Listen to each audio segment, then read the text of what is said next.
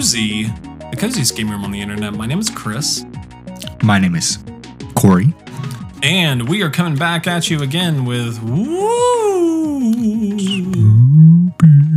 spoopy cozy, spoopy spoopy, you might call it. Arcade Spoopy. Arcade spoop, our our spoopy kapoopy. Mm, I don't know if that one works. Mm. Our spoopy a a poopy is uh, where we are today. It is um, when you're hearing this, uh, probably Halloween. Kooky. Yeah. If, Yeah. if you're not listening to it later, and in that case, it's not Halloween anymore. Um, but I hope you enjoy going back in time because right now it It's gonna be nice. Yeah. Um, Who said yeah. time travel wasn't possible? I know. Um, speaking of, uh, just as an aside, um, it it's always like a. I mean, people who are like international listeners, people who travel often. Um, this is not a surprising thing to you. Um, but I was listening to my cousin the other day talk about that. She's a she's a professor at Arizona State University. Shout out Fun. shout out Anne. How you doing? Yeah. Um, yeah, she was she's gonna be going on a trip to uh Tasmania um here soon. And she was like, Yeah, it's a it's a weird thing because I'm gonna fly out and effectively uh just appear there like two days later. And Yeah. then I'm going to whenever I fly back, I'm going to land uh like a few hours before I left.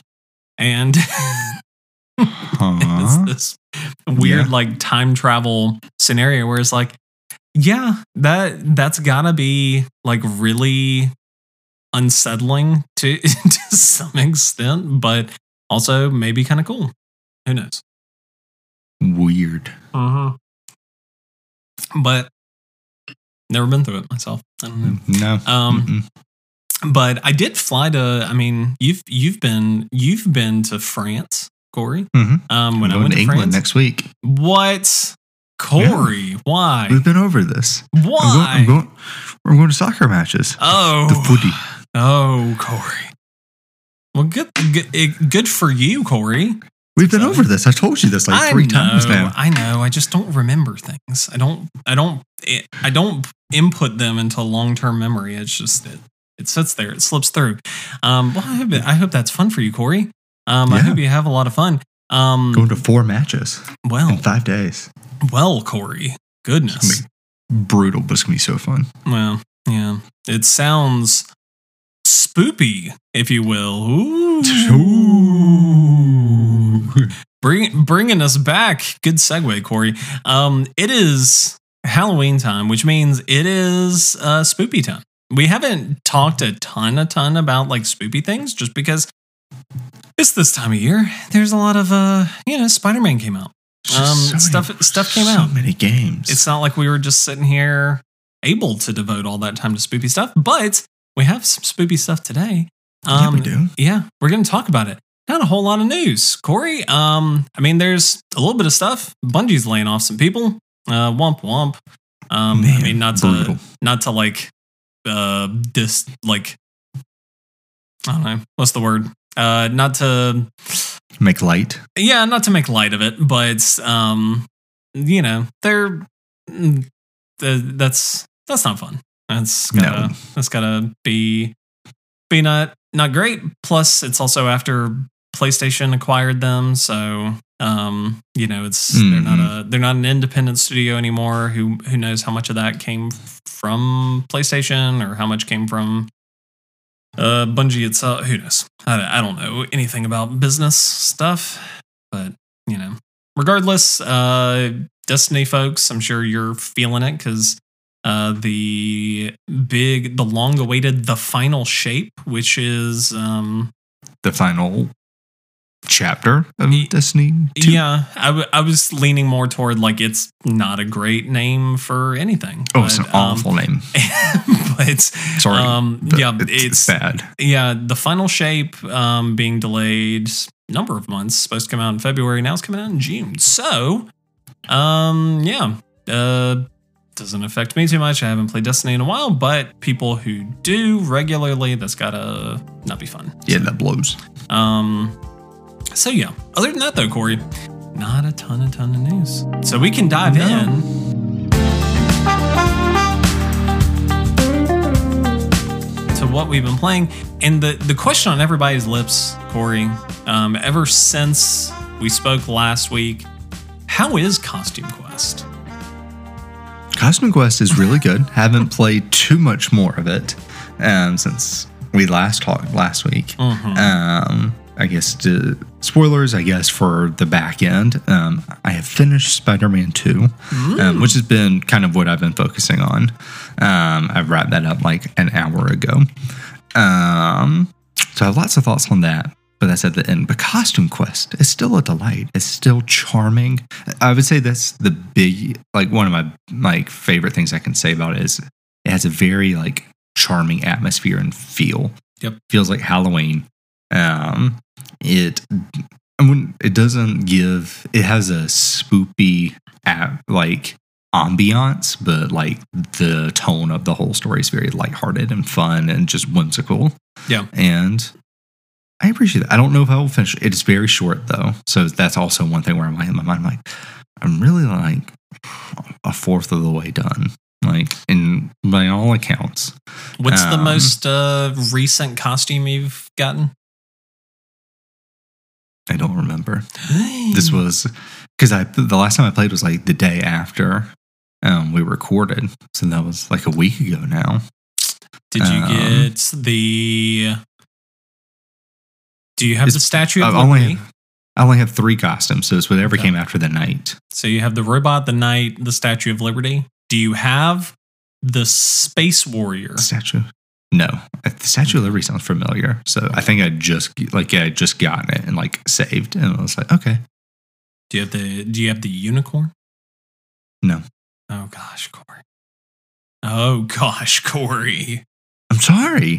do you Spider-Man have the two, Do you have the ninja? Mario Wonder, Ah, uh, Corey. Alan Wake. Corey, I don't want to hear it. Um, I need you to play it, and then after that, you know what I need? I need you to play Costume Quest 2. Um, Okay, okay, Yeah, okay. because it okay. comes with it comes with more costumes that you need to see. Okay. Um, like a wizard and a superhero Ooh. And a candy corn.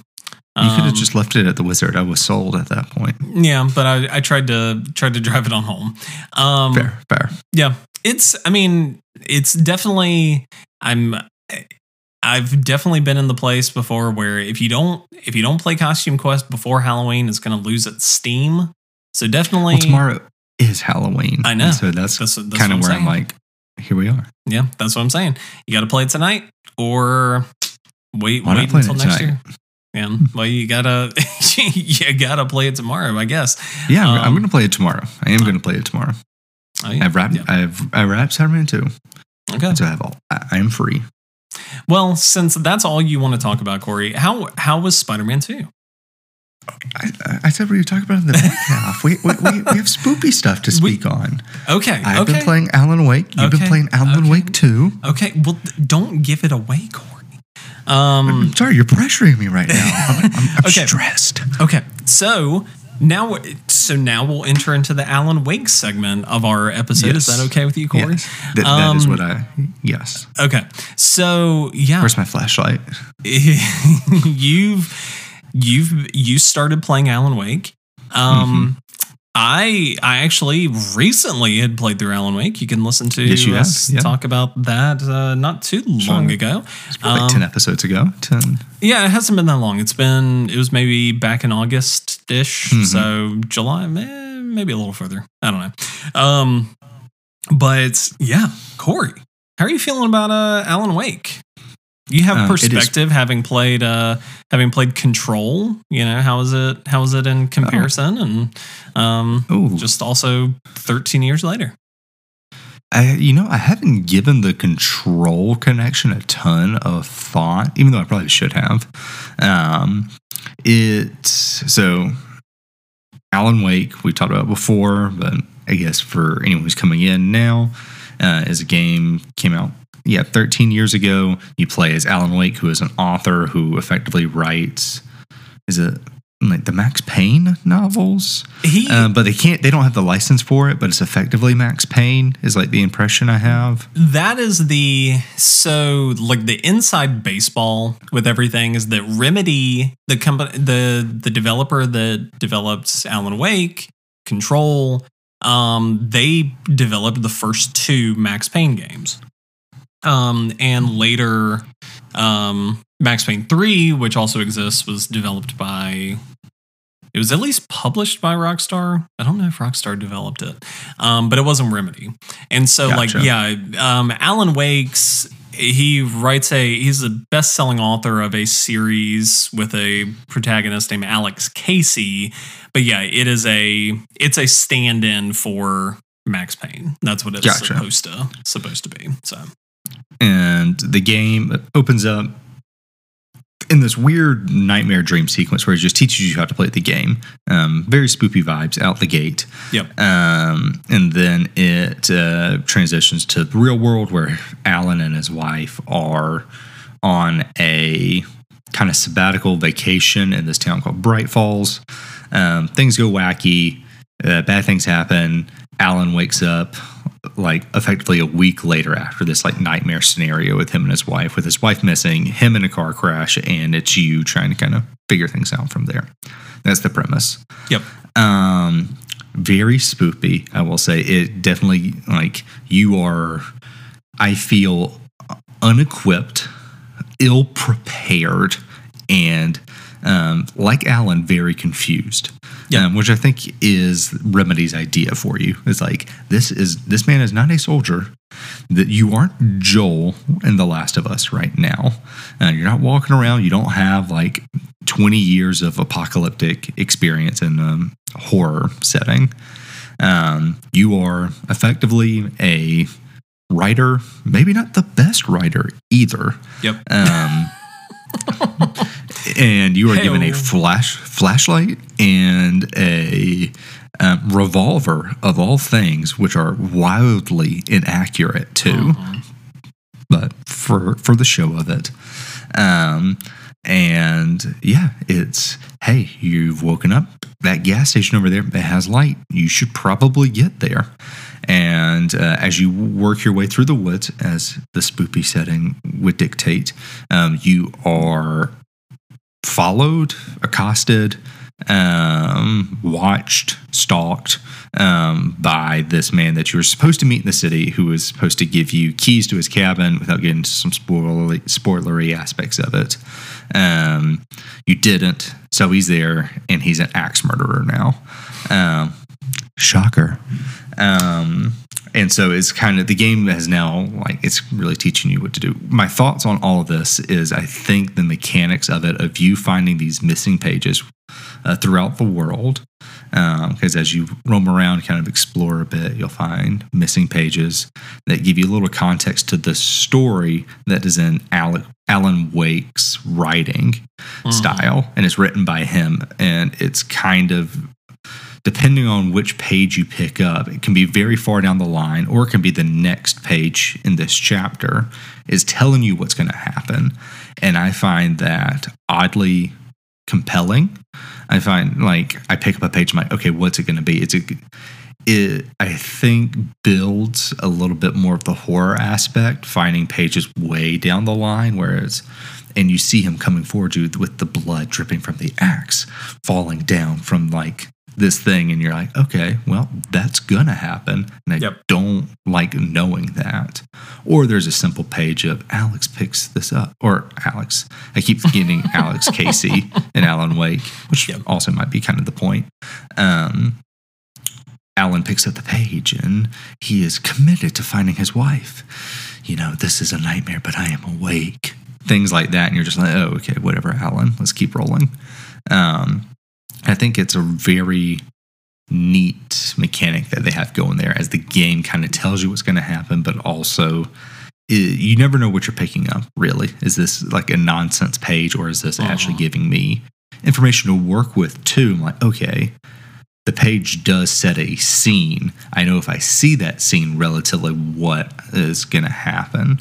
Um, it has a lot of things going on. It feels vi- like we'll get into Alan Wake 2 because based on the reviews and some videos I've watched, I'm excited to hear you talk about it. It feels like they really capture the idea of what they're going for in Alan Wake mm-hmm. 1 because you'll come across a TV, you'll turn it on, and it's Alan. He's walking into a study at this initial house that you checked into, and it's him beginning to like type, and he's like, What is going on? And I'm like, What is going on?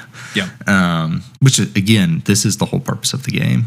Um, it's it's kind of this mesmerizing, like him narrating, finding these pages, and it's like a culmination of like one big story being told out of order. A lot of times, it feels like. Yeah. Um, and so I think from a narrative perspective, it is extremely compelling for me to play.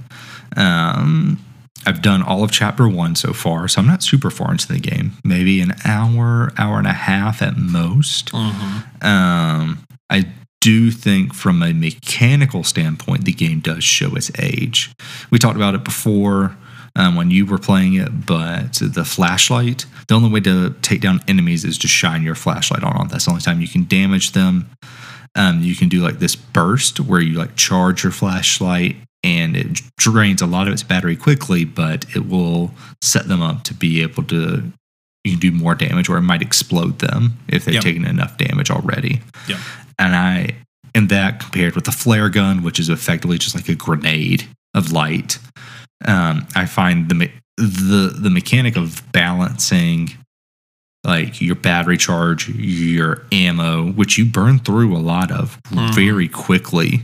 And I, there was a moment where I ran out and there were still two enemies left, and I'm like, I'm out of battery. They they close you down very quickly too. Yeah, the enemies do. That I had effectively had to run, and I found a lamplight, which I think the game kind of intended for, kind of to show, okay, you're not going to be able to take down every enemy. Yeah, kind of thing, like pick and choose some battles. You get under the light, and they they disappeared.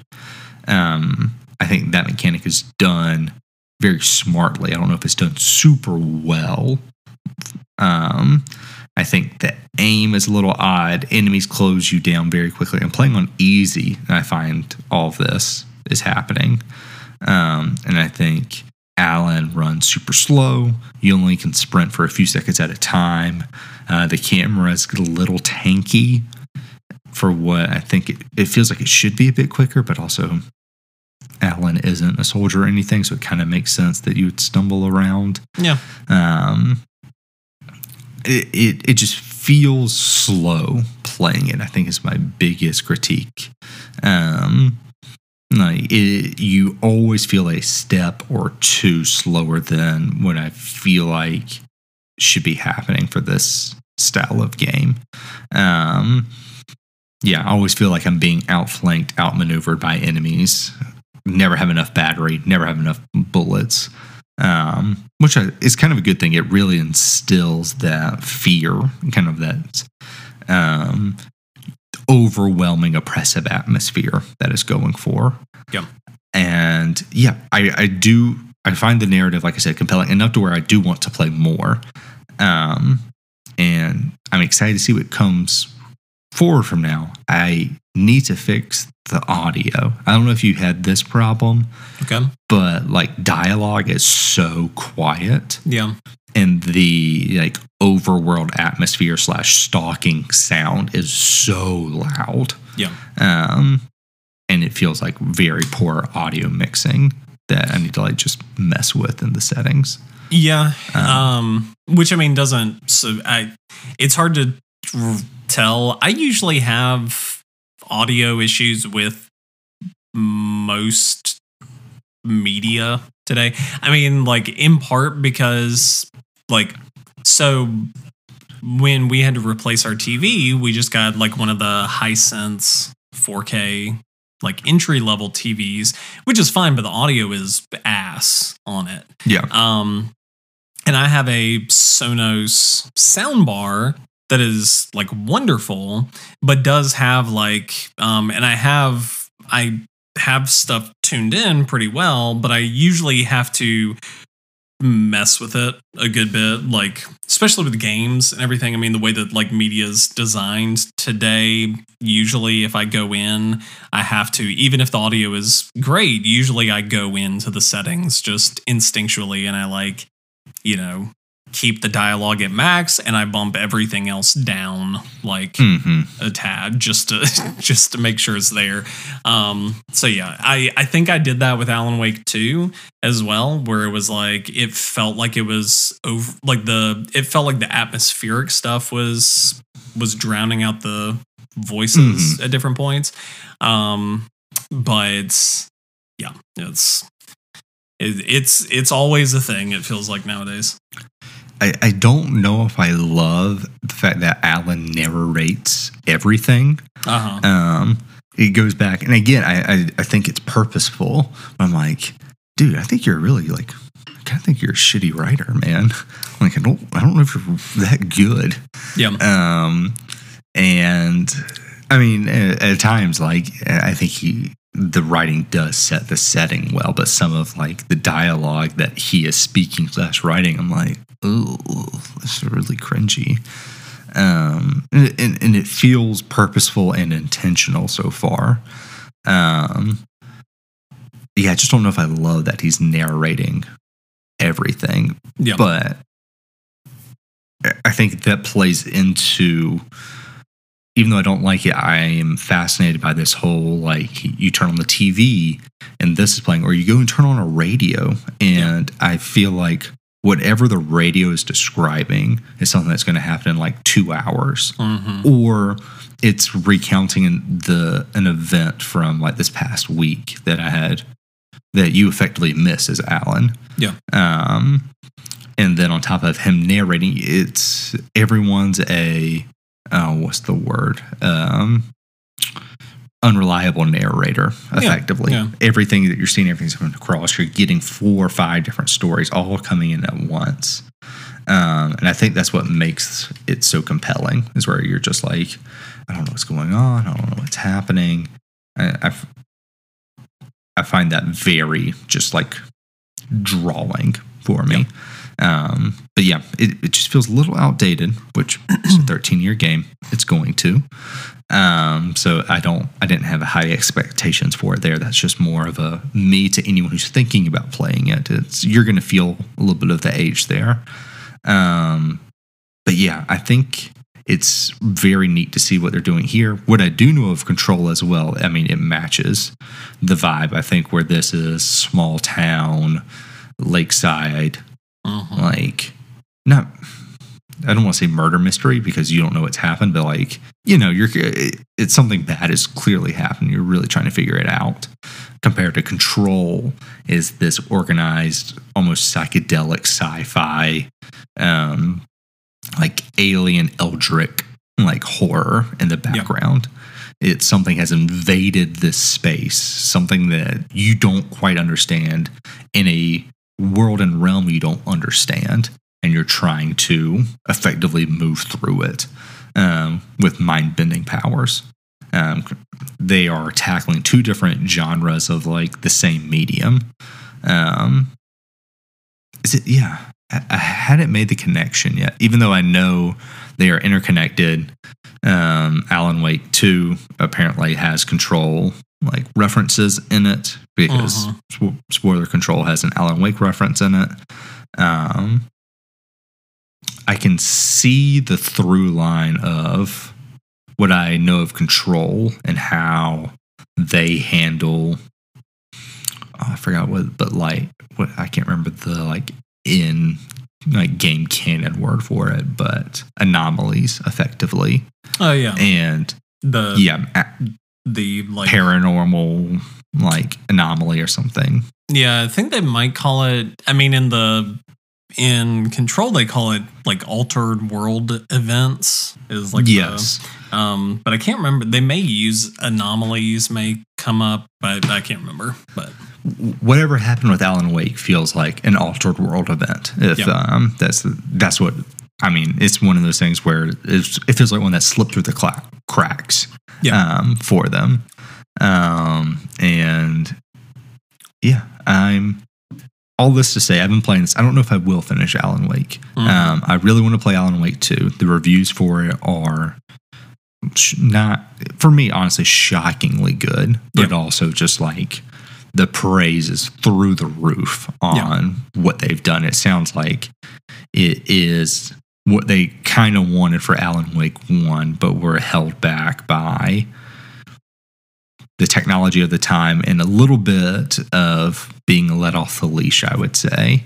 Yeah. Um, and I want to get to that. So I might play through another chapter, see where I'm at. If I'm still really digging it, I'll go into another one, or I might just watch like a full catch up video. That way I can Yeah. jump in to two because again, two looks just insane. Yeah. Um, and I really want to hear about that, your perspective of it. Yeah. Because I know you've played a few hours of it. So, Alan Wake 1 into Alan Wake 2.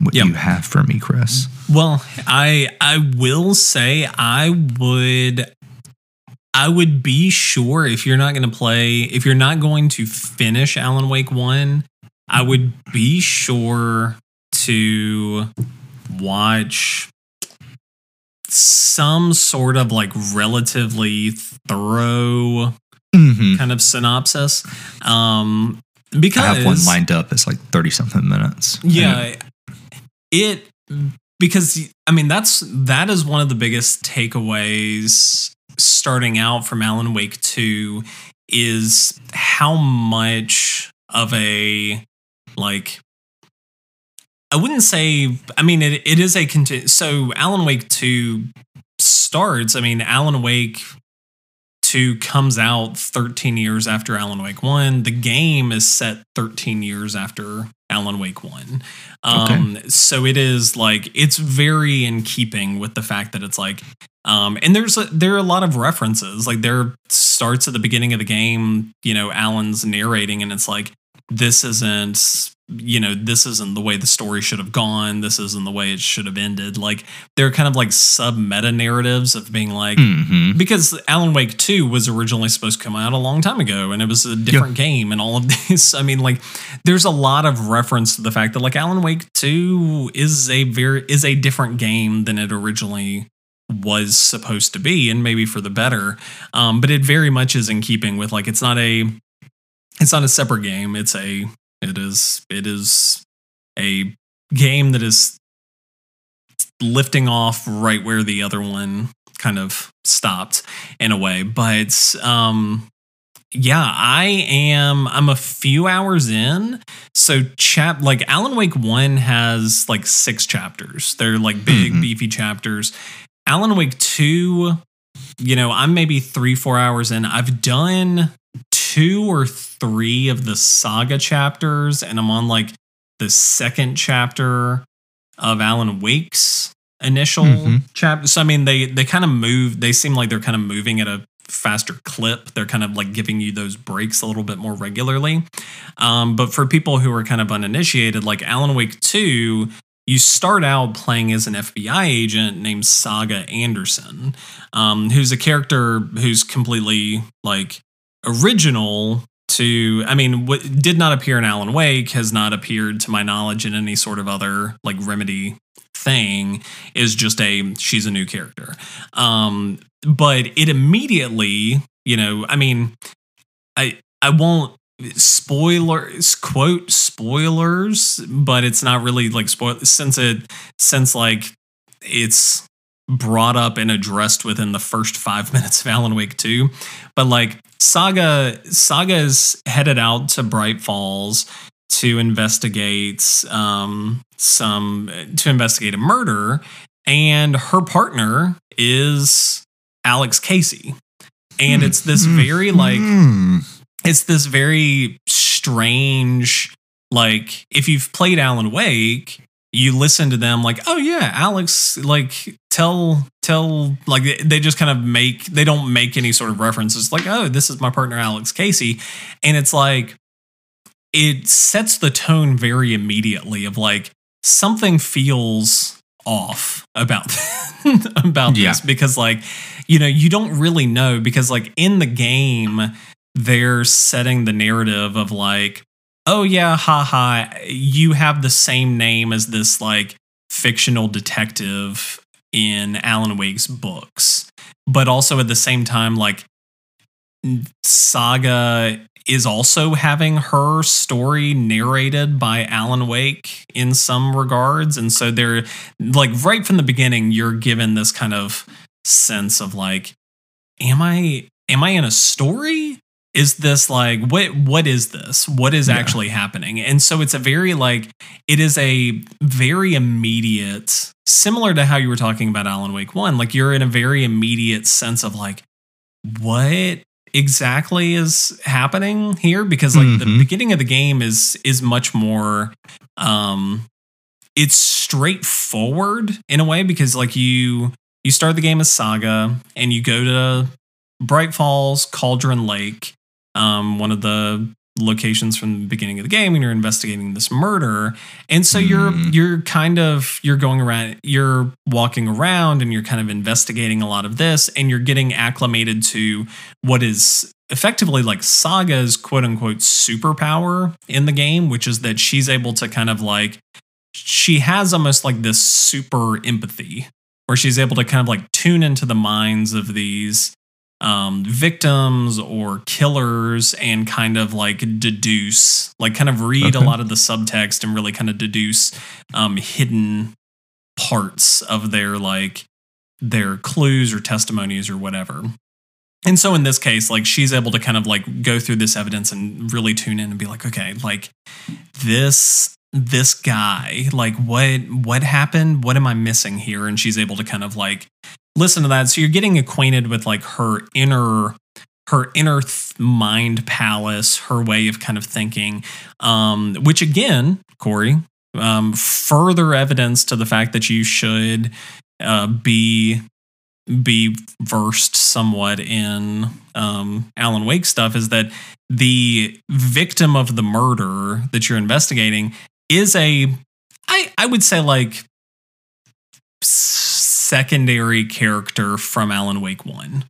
Um, okay. So is a character that like if you've played Alan Wake 1, you're familiar you're familiar with.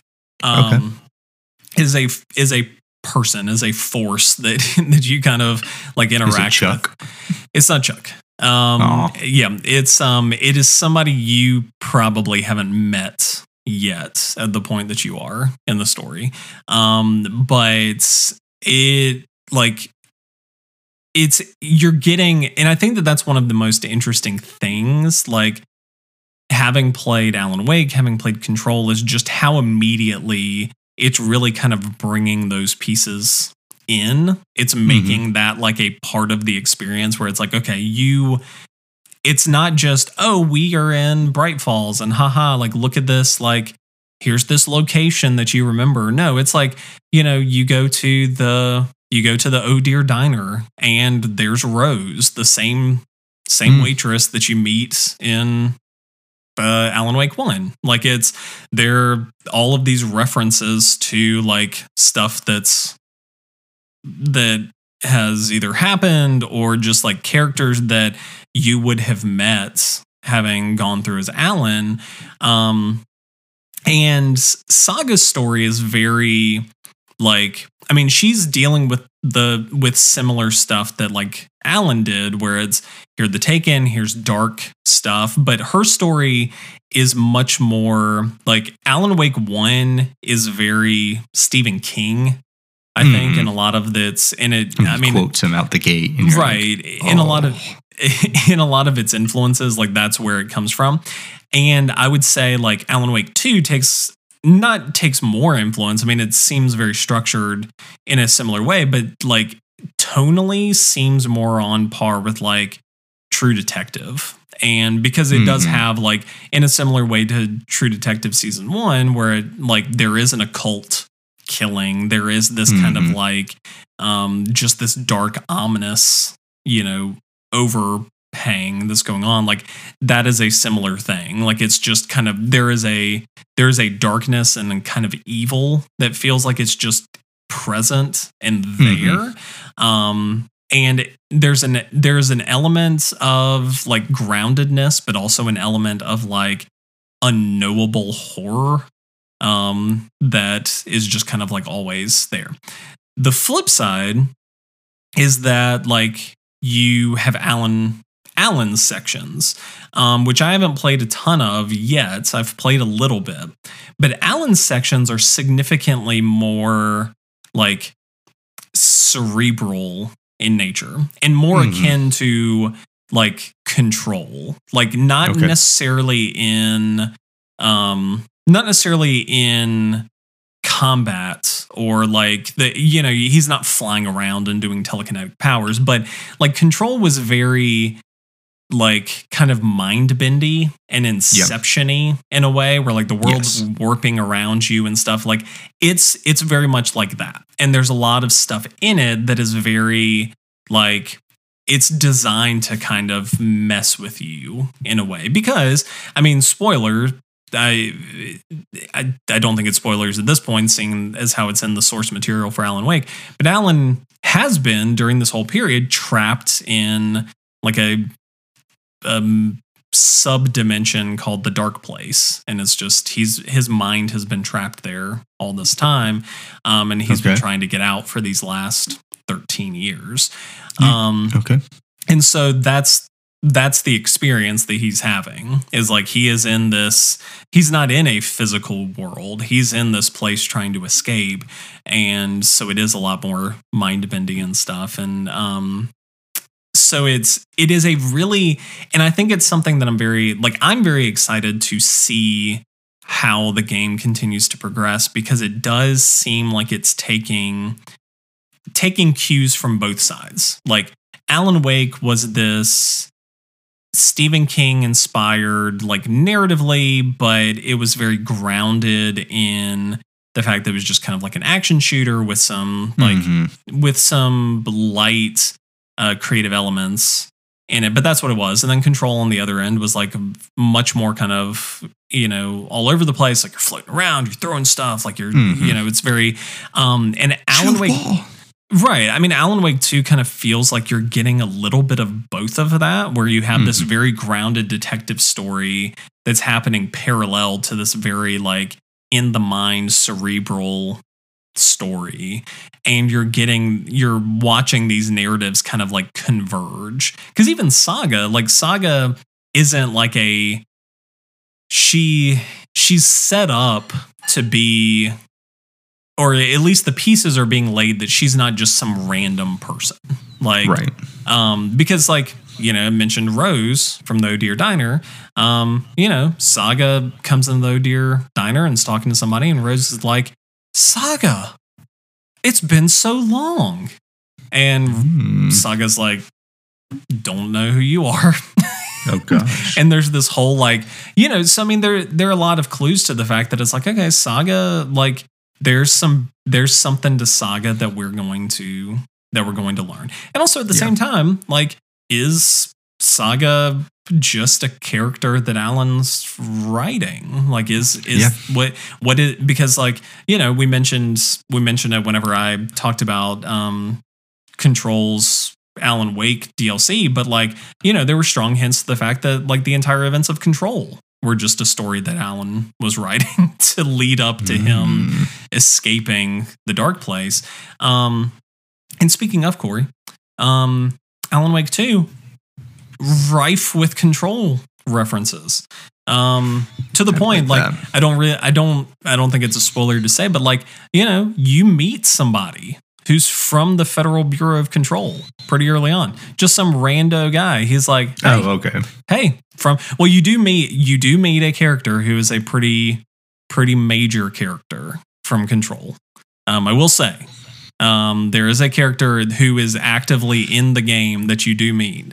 Um, but there it is also like a present thing where you're reading this thing and it's like there are also like these little sub activities that are set up that are you'll find notes that are like they are experiments that were set up by the FBC to kind of like tap into Bright Falls like inherent weirdness. Um, mm-hmm. So I mean, like they okay. they exist in this world, whether or not like it ties into the.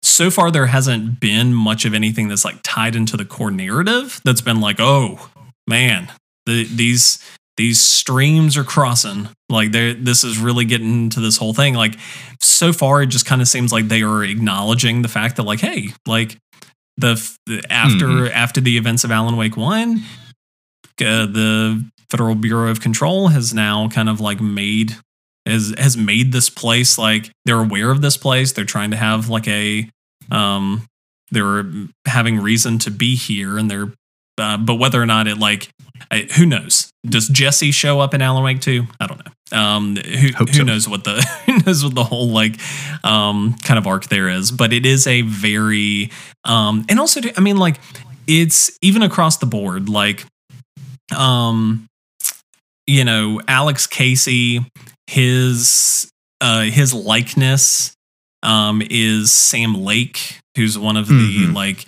um kind of main creative forces behind uh, most of Remedy's games. He was also the likeness of Max Payne originally in the original Max Payne games. Um, so the fact that oh. like Alex Casey is a pseudo stand-in for Max Payne is kind of funny.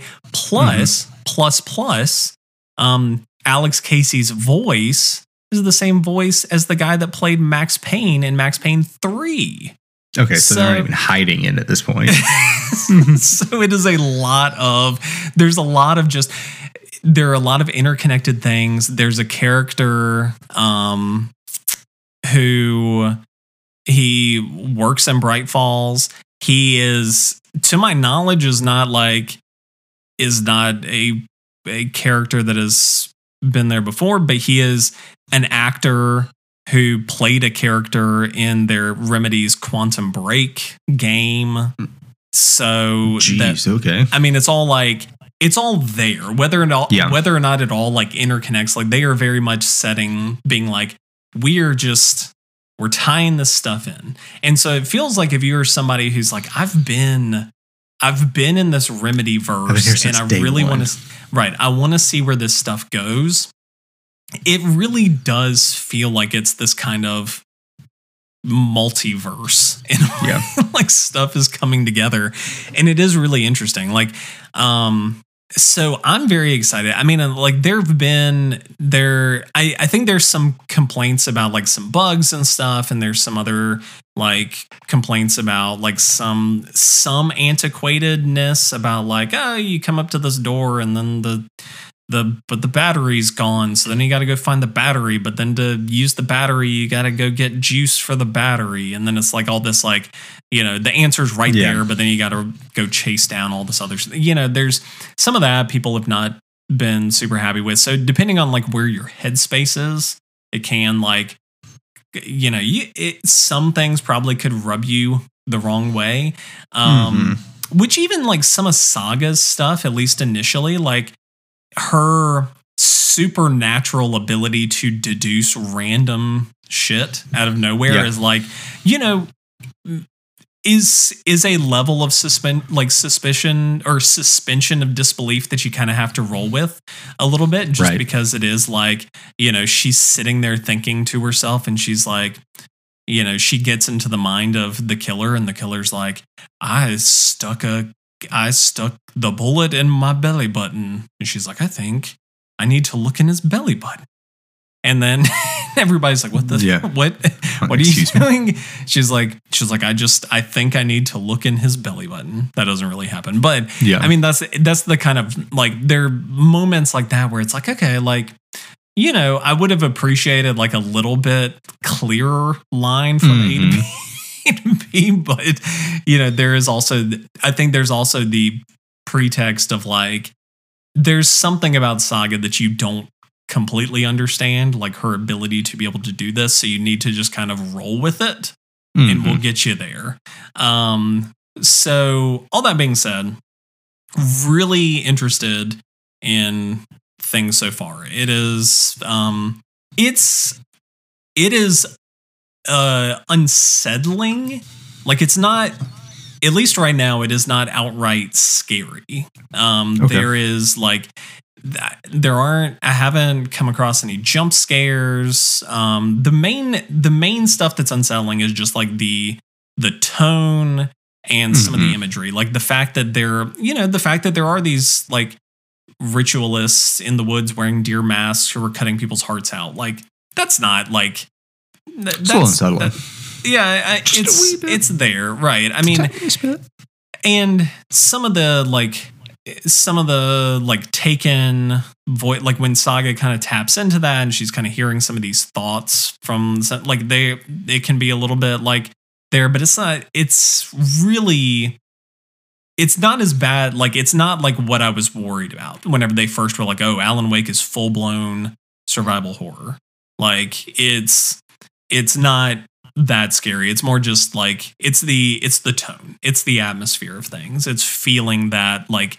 that weirdness and that dread. Um which I mean on the other end like Alan's side of things, like at least so far that really has only applied at least for me on Saga's end because Alan's side even though it is still like it's weird and you feel you feel vulnerable in a way there's an element of like there is an element of like playfulness in it in a similar way that like control had where it was like control's setting was kind of unsettling but there would be plenty of stuff where it was like here's this like video of this quirky scientist doing this thing Yeah. or you'd find this like there was stuff like that where it was like there was this weird stuff that you would just be like what the hell am i Wait, Yeah. what? This this happened? Like it, just this like not not funny, not this, but it was like there was this tone diffusion almost where it was yeah, like it would break you out of it. Like,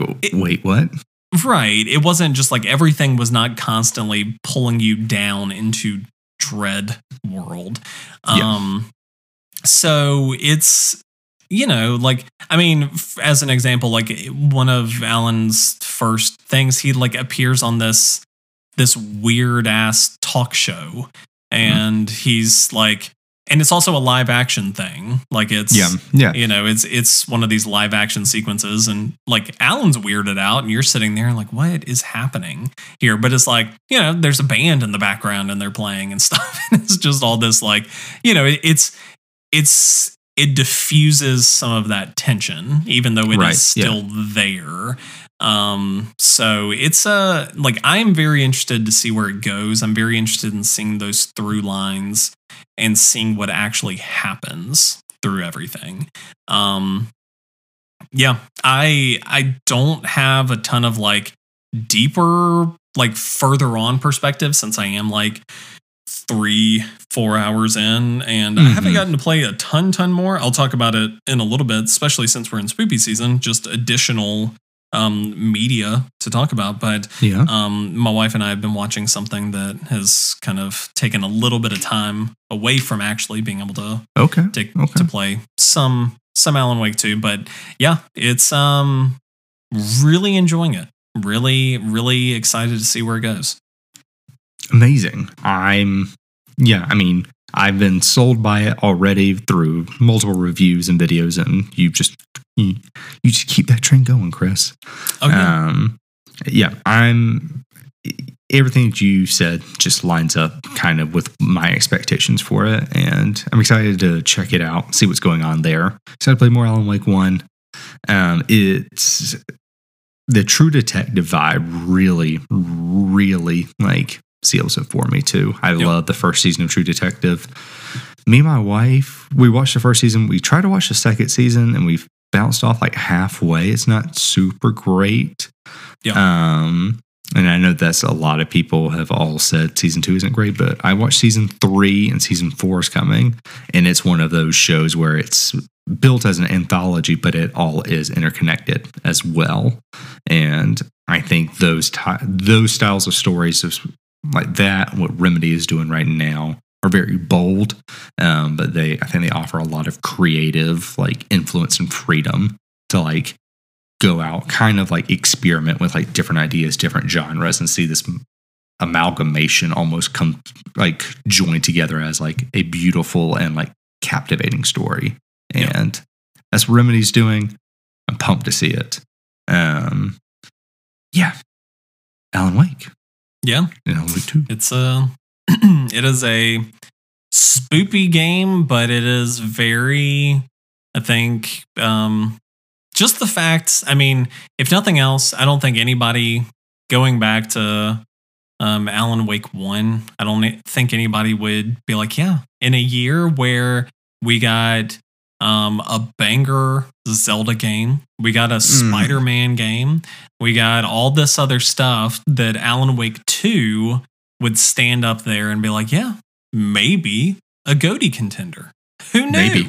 Yeah. Um, so I'm excited for it because, you know, we need more of that. Uh, now my ask is that uh, Deus Ex and Adam Jensen, that they bring the fire next year. They bring it back around. Mhm. Yeah, they bring it and they stand toe to toe with uh, God of War 3. That's what it, that's, That's, my not coming next year. that's that's my hope for it. We love making outlandish claims and statements, Chris, but that's that's just not happening. I don't know. Atreus side story. Who knows? Okay, a DLC, maybe. Yes. You never know. Yes. Um, you never know. You never know. Um, but I'm glad you brought up Goaty contenders because I have Yeah. another one for us. And That is Oh. uh, Super Mario Wonder. Um, Wahoo! Um, I well, I had mentioned to my wife as oh, one of my friends, uh, he mentioned Super Mario Wonder's on sale at Costco. You know, you're going to Costco. You know, if you see it, you know, and lo and behold, she comes back. It was on sale. It was like ten dollars off. Um, and me and her played it the other night, and it is a delight. It um, Super Mario Wonder is the latest installment of a 2D scrolling side-scrolling Mario. We've talked about it last week and the week before. Um, I talked about my excitement for it, and it lives up to that excitement. It is talk about a juxtaposition of conversations we're, we're having, Chris. We're we are going from this like moody, oppressive, well, survival horror like really try to like freak you out type of vibe into the most colorful, wonderful, joy filled experience you can have in Super Mario Wonder. It is wonderful. Love it. Um, I have played maybe like two hours of it. I've gotten through the first world effectively, the starting world, where it kind of teaches you the mechanics of the game. It teaches you badges.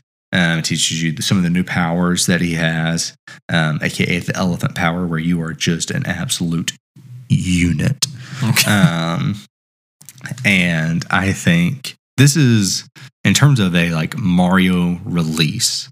Um, I played Super Mario Galaxy whenever that originally came out in the Wii U. I never finished it. Probably played maybe a quarter of it. I know it's a massive game. yeah. Um, but it also was really too young to like have a firm grasp of it. Other than I thought it was really cool.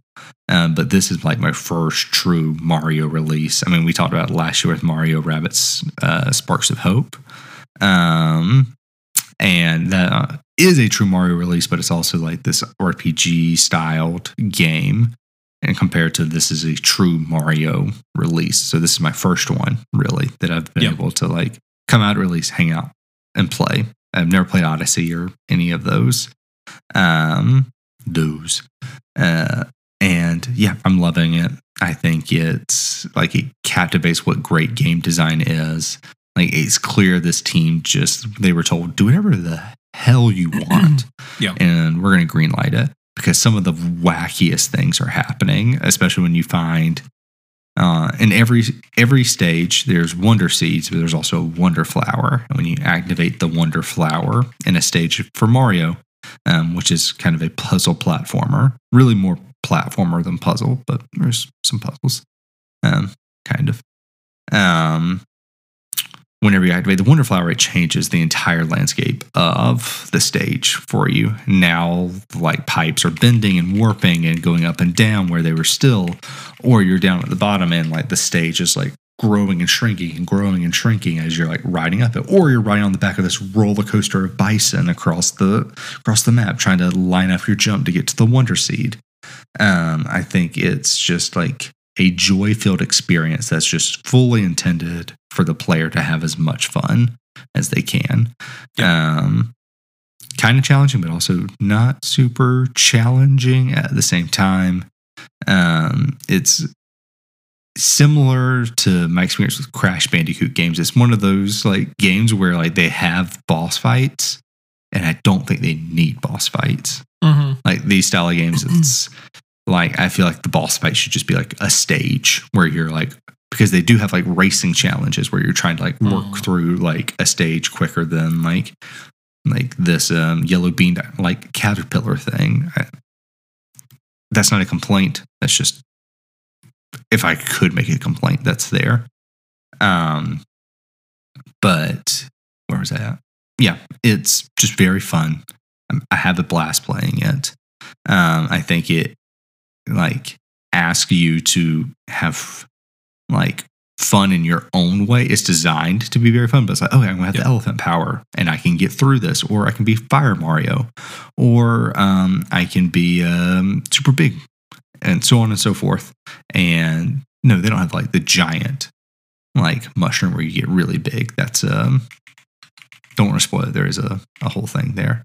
Um, but I think that's like there's a bubble thing as well where you get to like I haven't really figured out quite how to use the bubble power. It effectively gives you like an extra jump. It feels like. Um, I'm sure there'll be more in like the next couple of stages where they really show it off.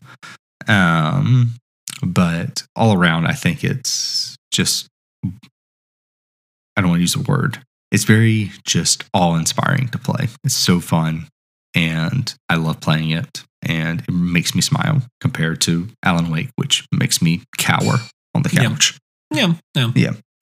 I, I don't know if there's a ton to say in regards to a new Mario game. I don't think there's a ton I can add onto what is a effective Titan for um, the gaming industry um, and gaming as a whole and people's experience and anything. But as someone who is new to it, I did play some of the original like um, Super Mario All Stars, which has all the games on it. I played Yeah. some of those levels, um, but didn't grow up on Mario. You know, didn't. This is like all new experience for me this year and last year's with Mario. Um, but for someone coming in new, it's it's fun. I can see how games have developed from what they are doing and what they have done in the past and what games learn from them. I can see that just playing this and how they want to stylize um, their maps, uh, or I guess their levels, like how powers work, how you can, as an elephant, you can go to where there's a fountain and get water. Now you can throw water Yeah. um, at enemies, and it's like mechanics on mechanics working off of each other. Um, and that's not even including the badges that you can pick up that change how you play, where one now allows you to wall jump, another one gives you like a parachute, another one automatically at the beginning of each level brings you up to like normal size. That way you're not work, not that way you're not behind XYZ, you name it. They're, they have all these things in there that just make it fun for you to play how you want to play. And I appreciate that. Yeah, That's- th- those are my thoughts. um, yeah, um, unfortunately, I have not played Mario Wonder.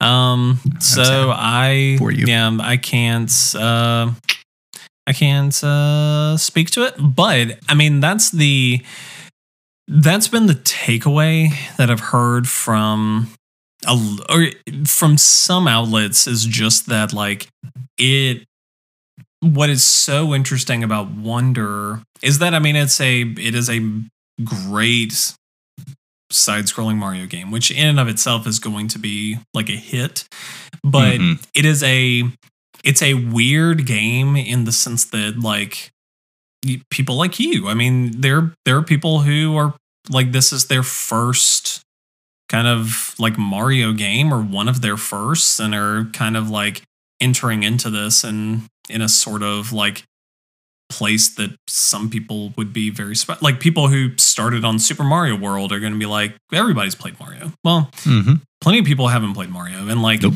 you know, there's a there is a sense about Mario Wonder that it is this like shift in things where it is a there is something just different about Wonder, and in a lot of ways, it's different in a lot of ways. They're like whether it's the level shifts or Charles Martinet not being in it, or Mhm. like there being like these shorter, quippier, just kind of like levels that are kind of like coming at Yeah, you. they're pretty quick. spots. Like, yeah, it's you know, it it's a different experience than what it used to be, and and I think it's something that like we'll continue to see over the next few years, like as Nintendo continues to evolve, where you'll see like games continue to their games continue to kind of take that on because it isn't just like it isn't oh we're playing a mario game that's just a revamp of a super mario world or whatever. I mean Mhm. they're really i mean it, it's something that i think about even still but like super mario odyssey. Like my my daughter loves playing super mario odyssey and um, one of the things that she loves, I mean, she's three. She's not able to do, she's not able to play these like huge, complicated platforming sections or even like simple platforming sections. She doesn't necessarily have like the dexterity to go and, you know, pull some of these moves off, but she loves being able to just run around in New Donk Mhm. City or Mushroom Kingdom and just kind of like collect these coins and ride around on this thing and do some jumps and just have fun being in the space. And I remember, I can't remember if I heard it in an interview or if I read it like in Reggie Fils-Aimé's book, but there was this notable thing that like Miyamoto was kind of opposed to Odyssey's like core conceit of it being like these big, just open Mhm. worlds. It was like games games should be levels. Like games games shouldn't be structured this way. And it is a like it's an old school concept that you feel starting to kind of like be eroded away where you see like especially over the Switch's life cycle you're seeing these games like Super Mario Odyssey, Breath of the Wild, like these games starting to kind of shed some of these older sensibilities and in Yep. some cases be better for it like whether or not you're whether or not you're on the side where you're like i prefer the newer style or the older style like you very like it is something where they're changing in these big massive ways and so it's going to be interesting like as nintendo continues to kind of go that direction and shed more of that like what does you know the next metroid prime game look like what does the next Mhm. pokemon game look like like once you know once the switch 2 is out and uh, uh game freak and pokemon company can kind of maybe tap into some some bigger hardware like once they can kind of realize their big Yeah. dream what does that look like what is you know it's going to be super interesting to kind of see what comes next um so i'm uh i'm excited either way i mean whether or not i prefer one thing or the other doesn't really at least not to me doesn't super matter because i'll have fun either way so No, and it, it is a blast to play. My wife, she did play with me, um, which was very fun. Uh, she normally doesn't play um, any video games with me. She'll watch Yeah. um, on occasion, um, but I, I put it in and it immediately asked one player two player, and I moved it to two. And I looked at her and she was like, "Fine, sure." Um, and she said her words um, that she she enjoyed it. She had a lot of fun. Um, she did get frustrated towards the end because our skill level, mine eventually started taking off. As I was like, okay, I see what I see what I'm picking up what's being put put down in like my Yeah. just natural, not natural, my years of honing. Um, of experience of gaming eventually kicked in um, and we didn't realize it until after we like wrapped up but you can choose yoshi or nabbit i believe Yep. and they Yep. don't take any damage they can just Yep. go through the level as is but they don't get power-ups which we were both like that sucks um, Yeah. because she loved being princess peach and turning into Yeah. um, her words a muscle mommy elephant princess peach um, yeah. and she was like, "Well, I want to do that. I don't. I don't want to be Yoshi or whatever that other thing is." Well, So- to be fair, I mean, even if you were if you were Yoshi and you could turn into to an elephant, you still could not be Muscle Mommy Elephant Peach. So Yeah, if that's what you want to be, you gotta be, you gotta be Peach. Yeah, exactly. So, um, but it was a lot of fun. It, it's very fun and very forgiving playing as two people because if one person dies, does you can always so the other person can just like resurrect them and you can just do that infinitely, Yep. which is what we Yep. were doing. Um, and yeah, it's fun. The music I think is really good. Um, some reviews I said they're like, I don't know if the music really hits. I think the music's exceptional. Yeah, I think it just really brings like the atmosphere together. The color I am playing on a, the original Switch. I imagine on the OLED it is gorgeous, but it is Yep. still gorgeous Yep. on the regular Switch. Um, and I mean everything about it, like you running across the map, running across these like note bridges where these different notes are going off, adding to the song. Um, you can like remove parts of the song by like crushing a flower that's singing or things like that. And Okay. everything that's happening in it is also purposeful, also intentional, and, and is like catering you to have the best time. Yeah. Um, yeah, I really, really dig it. And I'm excited to talk more about it on our GOTY episode, but also just in in in the future. Yeah. Um, yeah, it's a blast. I mean, what else is there to say? It's Mario. Can't Mhm. be anything else. Um, yeah, Corey. The only the only other thing I've been playing, um, right up into the lead up of Alan Wake Two, Spider Man Two. Um, Spider-Man you also have been playing at Spider Man Two and have Mhm. finished playing Spider Man Yes. Two. Um, I I ended up I was further along into it than you were. Yeah. Um, by the time I stopped, but I didn't quite make it to the end of the story before um, Alan Wake dropped. But I am You're close. very close. Yeah, things are things are hidden hidden high octane at this point and things are going. Um so I am definitely getting there and you can kind of feel the the inroads starting to kind of meet. But um yeah, Corey, as somebody who has finished Spider-Man 2, how are you how are you feeling about it?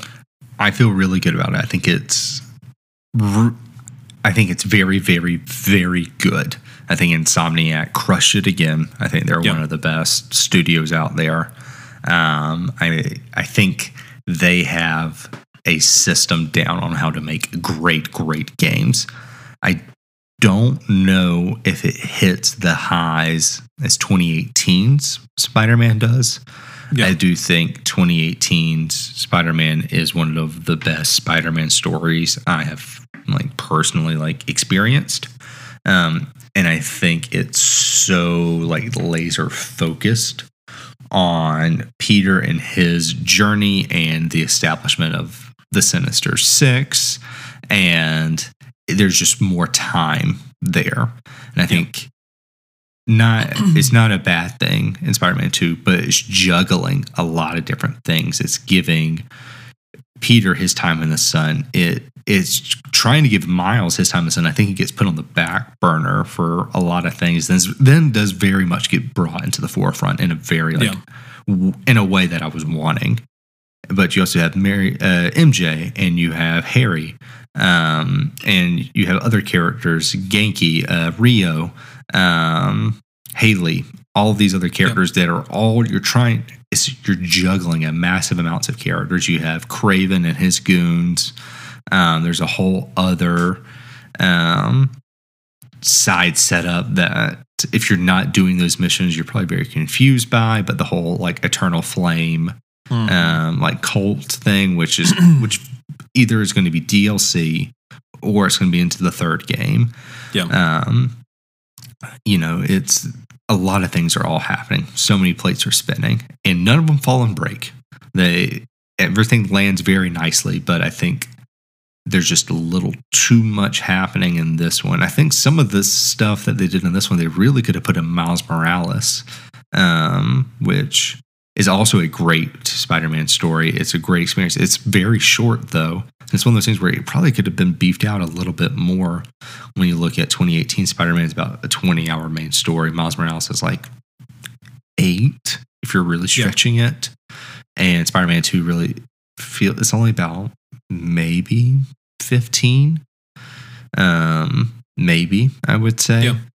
Uh, and it's some of those things where I'm like, you could have really stretched this out. Insomniac, I think, has really shortened up their games over the past decade. Really, um, I think probably the Ratchet and Clank, Ratchet and Clank. Um, what is it? Into the Nexus or A Crack in Time was probably their most recent, like long, like 20 hour game. Um, outside of, 'cause you had Spider Man 2018, which is like 18 to 20, and then everything else since then has been like six to 12 hours between Miles Morales, Rift Apart, and now Spider Man 2. Um, Yeah. so I mean, Rift Apart was. Let me it's see. about 12. Mm. Yeah. No, Rift Apart was longer than A Crack in Time, according Really? to how it- long to beat. Is it Into the Nexus that's pretty long? No, Into the the Nexus is very so. According to how long to Be, main story for Rift Apart is eleven hours. Checks out. Um, Crack in Time is ten and a half. Um, Into the Nexus is five and a half. Wow. Um, yeah, Into the Nexus was the um was the short one. Um, yeah, but I mean, most of their Ratchet and Clanks, because I mean, you look at like the original one, was 12 hours, Going Commandos 13, Up Your Arsenal 11 and a half. Most of them Fine. were I- I all thi- on that. I, re- I rescind my complaint. I guess Yeah. Spider Man 2018 Spider Man is the anomaly then, sitting at around 20. Yeah. Um, but okay, fair enough. I stand Yeah. corrected, Chris. yeah. But Yeah. I don't stand corrected, and I think they're just jamming a lot into a, a shorter game. Um, they it's it's one of those things where it I talked about it last week. The beginning I think is a little slow. It's setting the table for a lot of things. Then around the beginning of Act Two of the game, it just takes off. Yeah, And it's one of those things where I love it, and I wish it was. Again, I wish it was just stretched out a bit more. Where I felt like I could never leave the main quest. I feel like I couldn't run around and do stuff in New York because the main story was so compelling. So many things felt so urgent and so like Yep. necessary to do right away. And it was like Spider Man would never leave like this hanging out there kind of a thing. Yeah. Um, and so I kind of found my way found my way beginning of act two like barreling through the story just because it feel it feels like it calls for it. Um but you're doing a couple things on the side here and there and it feels all just rushed. And i would say that's just kind of a a small critique i have because i do think it's an incredible game chris. I think you're going to love the ending. I think the ending lands very well. It sets up from further more spider-man stories on um and all around a great game an incredible game. Um i just don't know if it reaches the highs. 2018 does but again that game's just so laser focused. Insomniac was handed a huge property to and they knocked it out of the park. Um and so I, I just think there's a lot happening into that bog it down um, some in that real middle section and kind of beginning but yeah Yeah, it um and that that was I mean that's been kind of my consensus with it is like um gameplay wise so the fun. the, the best exceptional yeah I mean it, it is act it's on top of its game the best of Yeah. the Spider-Man trilogy that's there Mhm. um and story wise I mean it is a really great effective story there are like really strong beats and a lot of like really meaningful moments and a lot of like just really cool stuff happening um and like miles like his whole he gets he feels like um he gets kind of the short end of the stick early on but like he really kind of comes into his own later Mhm. on and like acts as a foil um to a lot of the struggles that Peter's going through. Um, but you know, for me, like I I did, or at least at this point, like have come through it being like, yeah, I was hotter on the I I would probably say I was hotter on both Spider-Man 2018 and Miles Morales' stories Mhm. than Spider-Man 2. And I think a lot of it comes down to the fact like not really spoilers, but like, you know, Peter Parker has a has an arc in Spider-Man 2 where he is in the he's the black suit Spider-Man and you know, if you've if you You've seen it know once. anything You've seen it. Yeah. yeah, I mean it's it's an arc that like you're familiar with somewhat, and it is something that does kind of like to some extent kind of sour maybe some of the other stuff going on, but also too, mm-hmm. I mean, does have an element of it. It really kind of catapults you through parts of the game because yeah mm-hmm. you're right like there are parts of it where it's like i really want to kind of see this through because things are feeling really urgent right now and it doesn't mm-hmm. feel like like canonically doesn't really feel like i can just kind of sit back on this mm-hmm. like i do need to just kind of go um so it's a like it is a really i mean phenomenal game um but yeah it I think naturally, just because of the arc that they chose through all of this, it's just one of the like potentially less compelling arcs. I mean, as as like ironic as it is, given the fact that like this is probably one of Spider-Man's more iconic kind of mm-hmm. like pieces of source material, it is something where it does feel like it's it's a little less compelling of a thing to kind of like go through and and want to really see pay out. Um, so I am like you know very hot on Spider-Man 2 but yeah that's that's been kind of my where I've landed at the end is just being like man I love this game but I really I really don't don't love what Peter had to go through. Really, you know, really wish yeah. Miles would have would have been able to get a little bit more love and spots and um but yeah, I don't know. I mean, um wonderful game. Love it to death. No, I, I, it, it will be on the GOTY discussion, I think. Um, and yeah, I think it, yeah, that's just, I really enjoyed it. I, I, just felt like I had to rush to the end. Um, but I'm going to platinum it. One, because uh, Insomniac makes it very easy to platinum. Um, yep. They're phenomenal at it. And two, now that I have wrapped the game, it does the thing where it's like, okay, now I can go and explore, and I feel the freedom. Oh, I can go and I can explore. And before we were recording, um, we like pushed it back a little. I'm like, oh, I have a little time. I'll I'll keep playing around, and I did this beautiful side story um, that picks up from the first game with Howard, um, the guy yep. who did the pigeons. Um, yep. And it was one of my favorite moments of the entire game. I won't yep. spoil it for you. It shows. It only shows up after you've beaten the game. Um, oh. Yeah. No. Um, Maybe I'm, unless you've done it. Well, I've I've done a side story with Howard. Um, Is it really so, sad? Yeah. Um, okay, never mind. It, it, it never showed up for me until after the okay. game. Okay, no, uh, I, have done it. Um, so I was just thinking, is there another one? I'm not aware of.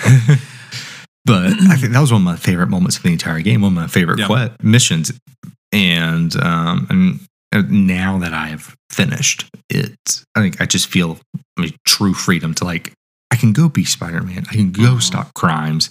I can go knock out um, this like hunter's base, um, so, so so on and so forth. I will say I think they've done a phenomenal job of like varying the side quest. I don't know if they're they don't feel as tedious either compared to the first game where okay, I'm going through Manhattan. Uh, Manhattan also felt much bigger in the first game. I think you can just get around it so much faster. Um, which but you had like so many different you had like wilson fiskman um, you had like i think just like regular you had um, the white sable um, uh, soldiers as well like white soldiers yep. and then there was someone else i can't remember but you're like it's just goons. That's what you're fighting. You're just fighting goons. Yeah. Um, and this time around it's really just the hunters and you have like these um, flame cultists who show up every now and then but aren't they're their own like side objective.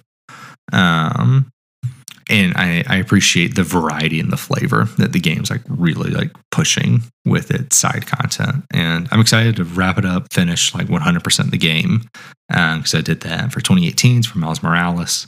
Um, and it feels just very straightforward and fun to do it here. Um, all around, I think it's ex- an exceptional game and they crushed it. Yeah. But doesn't mean it's not without a few critiques um, yeah. Then, but I'm excited to see what they do for the next one. Yeah, and also, I mean, excited about potential DLC. I mean, DLC in the first Spider-Man um, was pretty. Three. Yeah. They had three, and they were also like pretty, uh, Pretty like beefy. instrumental. They were beefy and and had a lot of stuff that even into Spider-Man Two carries over. Like you know, speaking earlier, like with the um whole cult of the Eternal Flame, like be it the character that you are interacting with the most during that like Mhm. her whole arc is as a result of events from the DLC um Yeah. specifically so i mean there's there's stuff there um that's like just thinking about that like it you know they they could come out with some DLC that's really you know big and and solid but yeah um Corey you got anything else Not this week. Um, I don't think so. No. cool um yeah. we're we're running a little long but i did want to mention uh, my wife and i have been watching uh, midnight mass on Netflix. Oh, How is Um, mike flanagan so Yeah. he's the um he is kind of like streaming stephen king they Yeah. call him um he has multiple series you might know him um, from Haunting at Hill House, Haunting Mhm. at Bly Manor. Um, most recently, The Fate of House Usher, um, Mhm. which is a Edgar Allan Poe like amalgamation Fall of? adaptation. The fall. What did I say? The fate. The Fate. Maybe. Yeah, it's it's the fall of House Usher. Um, Okay. um, yeah, it's a um, I which I really wanted to watch because so like you know we've mentioned it before. I'm not a huge. I, I can't take like really horror stuff. I Mhm. knew like Haunting at Hill House gets a lot of reputation for being pretty like scary. Um, but a couple of years ago, like my wife and I watched Bly Manor because it was like the reviews were like, man, it's not as scary as Haunting at Hill House. And I was like, that sounds great. Okay. Um, and it like it it still was like it had its stuff, but like um, it wasn't unbearable, and it was very like it was a very compelling, thoughtful story. And so like I wanted to watch another one, and I remember Midnight Mass like got tons of hype whenever it came out. Um, the Fall of House Usher, I also wanted to watch because I love Poe work, but um, I ultimately, whenever we, whenever my wife was like, "Hey, let's watch something spooky," I was like, you know, I really want to. I, I want to watch Midnight Mass, and it's like a it's a seven episode um, thing on Netflix, and it takes place um, in a very isolated New England town that's kind of like on the Mhm. brink of collapse. Um, just very like people are abandoning it, abandoning it in droves, and it's just this very like you know there's this community, but people people feel the effects. Like people are working very Yeah. hard um, in industries where like that are dying, and it's this this whole thing. Um, but they're a very like religious community, and this new kind of like mysterious Catholic priest comes on through, and you know early on like these weird things start happening and also at the same time like these miracles start happening. And Okay. it's this like it's this dual narrative that has a lot of like um there's a lot of like religious subtext. Um it's also like you know i i grew up catholic. Like there's there's an element there where it's like you know um there is something always kind of like comforting or interesting about like watching um stuff that has like a strong catholic Mhm. element to it because there is something that does kind of remind me of oh yeah like haven't heard that hymn in years or I haven't heard that prayer in, in a long time. Um and so like there's a there's something really interesting there and and there's also like this competing thing where it's like, you know, the sheriff in town um he's Muslim and you know, how does he interact with this community that's Mhm. like very devout devoutly like Christian. Um and you know, the one of the primary characters, he's coming back home after having been in jail for four years for um, killing a girl in a he was a drunk driver and killed her in an accident and stuff. And so, like, kind of how the town is reacting to him being back and um, just all of these things. And it's a very, like, it's a very interesting, just kind of slow unfolding of events. And like so far, um, we just started it, but so far, like it's really not. It's not scary. Like I don't know if it gets scarier, but it doesn't like feel scary. It's just like that overwhelming sense of like, you know, there is something happening here. Something feels dark and ominous. Um, but they're not like there haven't been like jump scares. There haven't been these things that are just like terrifying.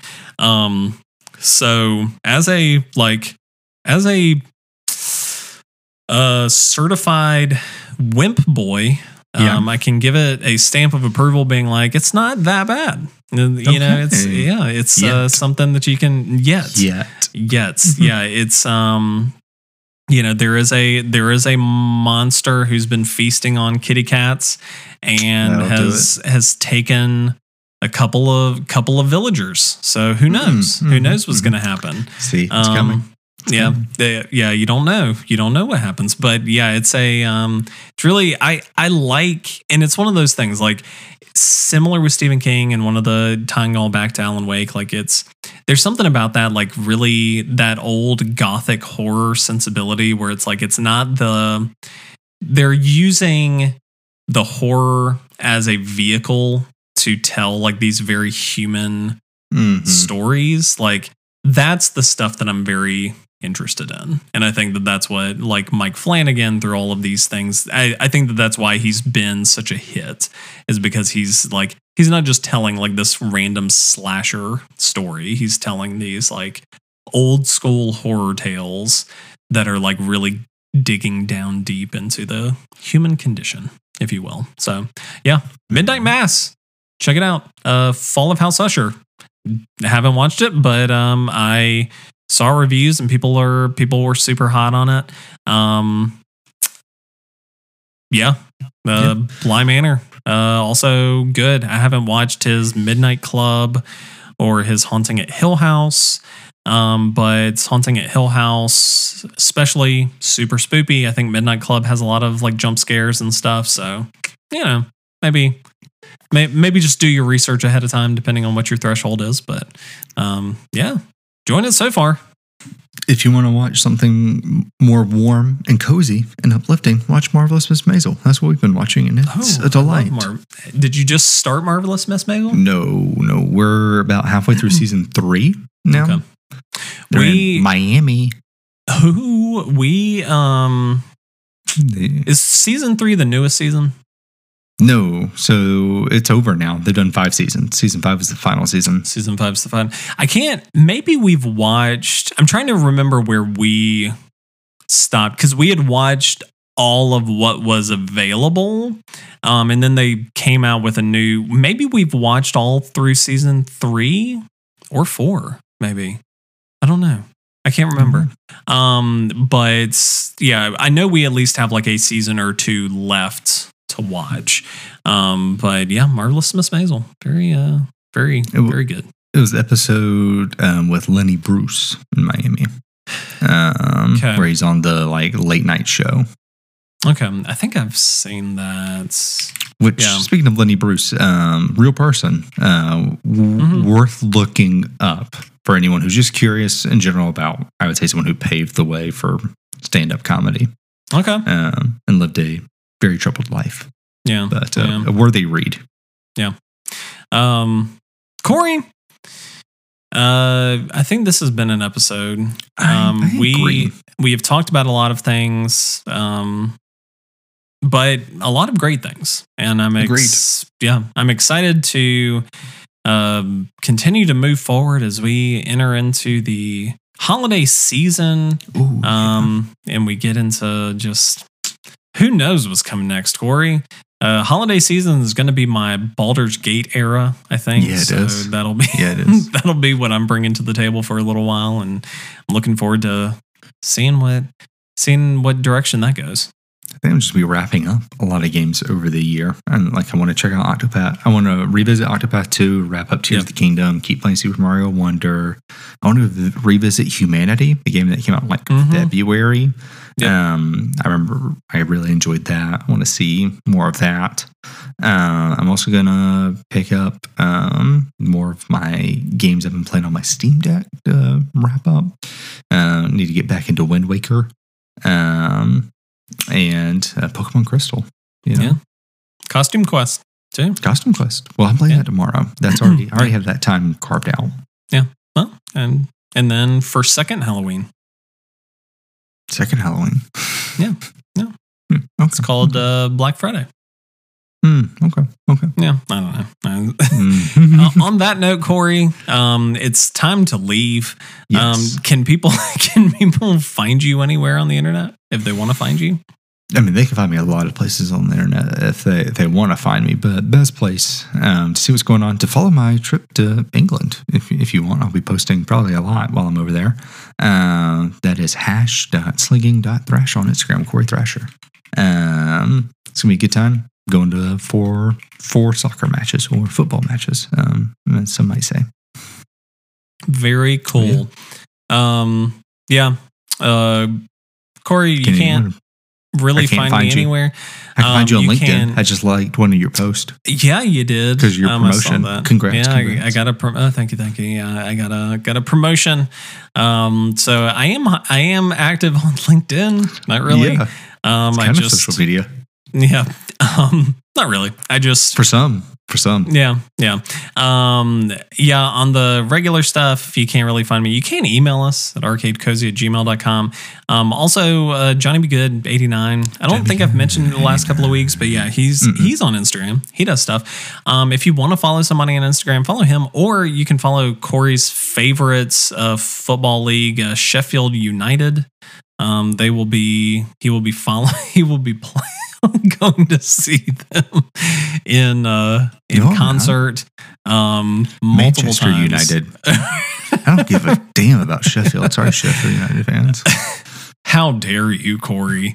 Uh, follow um, Sheffield United at uh, Sheffield Don't. United um, and on Instagram. Um, I don't know that that's their their tag. Um, I don't know anything about them, but Are you a Sheffield United fan now? You shouldn't No, be. I- I'm telling you I that. just- I mean, no, there- I there's just there's nothing wrong with there's nothing wrong with pulling for them. There's truly nothing wrong with that. no, I I just pulled up least popular. I can say English nothing about Premier team. leagues, and that was My one of them. So um, United's awful. You, know, you should be Um, a Sheffield Wednesday fan because that's just Okay. a fun name. That's just Yeah. a fun name. yeah, you play Wednesday on Saturday. Mm, yeah, they do. Mhm. Mhm. I think they're in Um, the championship or they might be in League One. I don't know. Okay, love it. Um, I'm going to see a yeah, championship game. Blackburn Rovers versus versus Preston North End. Corey, we Mhm. don't have time for this. Okay. We, we we ran out of time an hour ago. We don't have time for this. Keep keep this to yourself All right. Whatever. when you're going to see Sheffield United on uh, in a couple of weeks. Um, but until then, if people want to, people stock up, get ready for Corey's photos.